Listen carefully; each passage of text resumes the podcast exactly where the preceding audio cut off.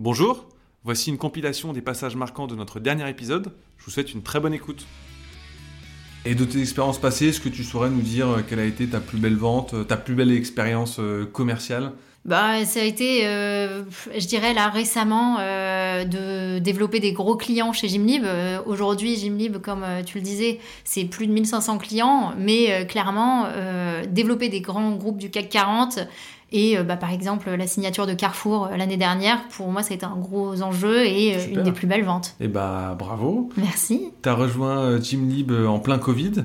je le disais en début 2021, donc c'était une période qui était assez complexe où il a fallu remobiliser les équipes. De cette expérience fastidieuse, quels sont les enseignements que tu as tirés, les conseils que tu peux donner à nos auditeurs sur bah, comment réussir sa prise de poste euh, en, pleine crise, quand on est directeur ou directrice commerciale, comment bien s'intégrer et booster sa nouvelle équipe?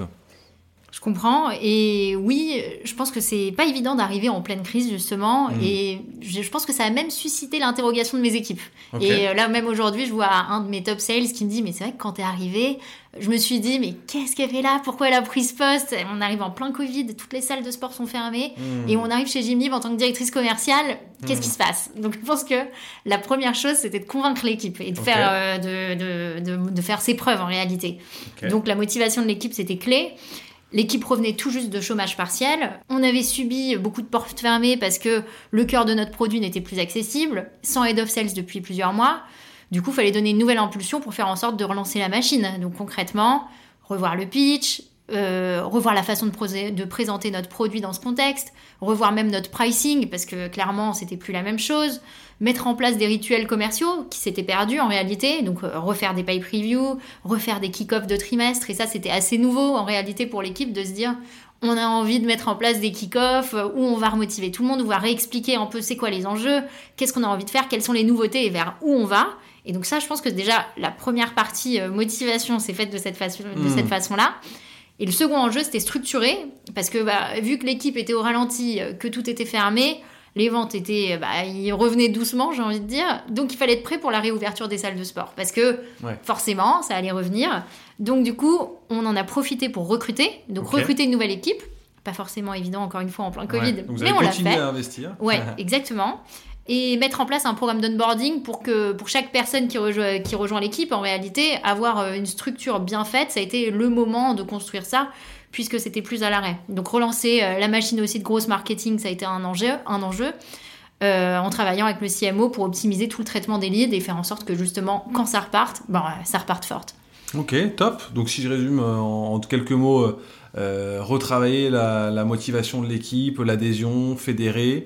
Euh, deuxième point, c'est plus euh, d'un point de vue discours, réaligner le pitch, la proposition de valeur, enfin le, revue de pricing également, la, remise en place aussi d'animation, de, rituels commerciaux et enfin restructurer d'un point de vue équipe et on l'a dit recruter pour pour euh, derrière euh, bah, avoir des commerciaux qui, euh, qui commencent à semer des graines pour qu'on puisse répartir, repartir plus fort lorsque le marché repart également. Est-ce que tu saurais définir l'identité de votre culture sales, l'ADN commun de, tes meilleurs éléments bah, On a la chance de bosser sur une boîte qui est dans le sport. Donc l'envie de réussir, la persévérance de chacun des sales, hmm. l'envie d'atteindre ses objectifs et de se dépasser, elle est là. Et en fait, on a des gens assez passionnés dans la boîte. Euh, au même titre que leur vie perso. Donc euh, du coup, ils sont à fond pour réussir dans une compétition saine, un peu comme dans le sport en réalité, ils ont envie de se tirer vers le haut et donc ils sont à fond dans la performance et comment faire mieux en général. Et donc euh, vraiment on baigne là-dedans et donc c'est cool d'avoir ces valeurs du sport au travail. Si on, se penche sur votre cycle de vente, comment ça se passe généralement? C'est quoi les différentes étapes du cycle de vente? Vous adressez qui également? Mm. Alors sur les phases du cycle de vente, on est sur de la qualification via un BDR comme on se le disait. Donc on utilise la méthode BANT pour qualifier euh, euh, le, prospect Alors, tu peux et l'opportunité. dire comment ça, comment ça se passe justement cette méthode BANT? Alors donc la méthode BANT, ça permet donc de définir le budget, l'autorité, le besoin et le timing euh, du projet. Et donc de cette façon-là, dès lors qu'un lead est qualifié, on crée une opportunité qui est donnée à la compte exécutive, qui lui du coup peut faire une démo au client avec un maximum d'informations et euh, pour être le plus précis possible pour répondre aux besoins du client.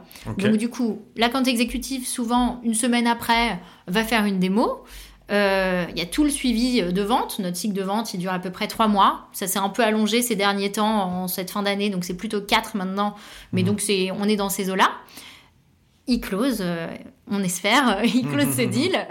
et, euh, et, après, ça arrive à l'équipe CSM qui, elle, vraiment a des enjeux d'activation et d'upsell assez forts euh, pour faire en sorte que le client soit content, utilise Gymlib un maximum, en profite et il déploie un maximum dans la boîte.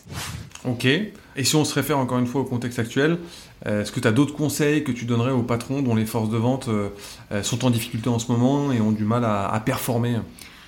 La résilience, s'accrocher, se remettre en question en permanence et, du coup identifier les, objections clés pour euh, oser proposer des nouveautés, pour répondre aux enjeux qui sont un peu nouveaux aujourd'hui. En réalité, il ne faut pas avoir peur de se remettre en question, de revoir son business model, de revoir son offre, parce que c'est en écoutant toutes ces objections qu'on va avoir des idées et qu'on va se dire, bah, en fait, peut-être que mon pricing il est fait de cette façon-là, c'est ça qui bloque et on veut revoir quelque chose. Donc c'est se benchmarker aussi. Ouais, je pense aussi. Et typiquement nous, par exemple, à un moment on a vu que ça ralentissait mhm. et que les gens avaient peur. Et je pense que c'est le, contexte actuel qui fait que les gens ont peur de se lancer. Bah attends, en fait, ma direction me dit que c'est pas tout de suite le budget, etc. Ah, c'est pas les équipes, c'est les gens. Là, pour le coup, les prospects. Ouais, exactement. Et donc, de cette façon-là, quand on écoute ce genre de choses, bah, nous, on s'est dit, on va mettre en place une offre pilote pour que la personne ne se sente pas euh, en mode euh, je, suis obligé de signer, je m'engage, etc. Et donc, on met, en offre une, on met en place une offre pilote qui permet de tester facilement et qui permet de sortir du contrat si on en a envie même si en réalité, on sait qu'offrir un bénéfice à une entreprise, à des mmh. salariés, c'est difficile de le retirer quand ça fonctionne. Donc c'est, on a confiance en notre produit et c'est pour ça qu'on l'a fait de cette façon-là. Ok, mais je retiens en gros la résilience, la pugnacité, ensuite euh, bah, identifier les, les différentes euh, objections clés pour, euh, pour proposer de la nouveauté et aussi s'adapter au marché quand ça bouge aussi vite qu'en ce moment, et enfin mettre des offres, des, des, phases pilotes dans chaque nouveauté pour pouvoir rassurer et, adapter s'il y a des choses à corriger.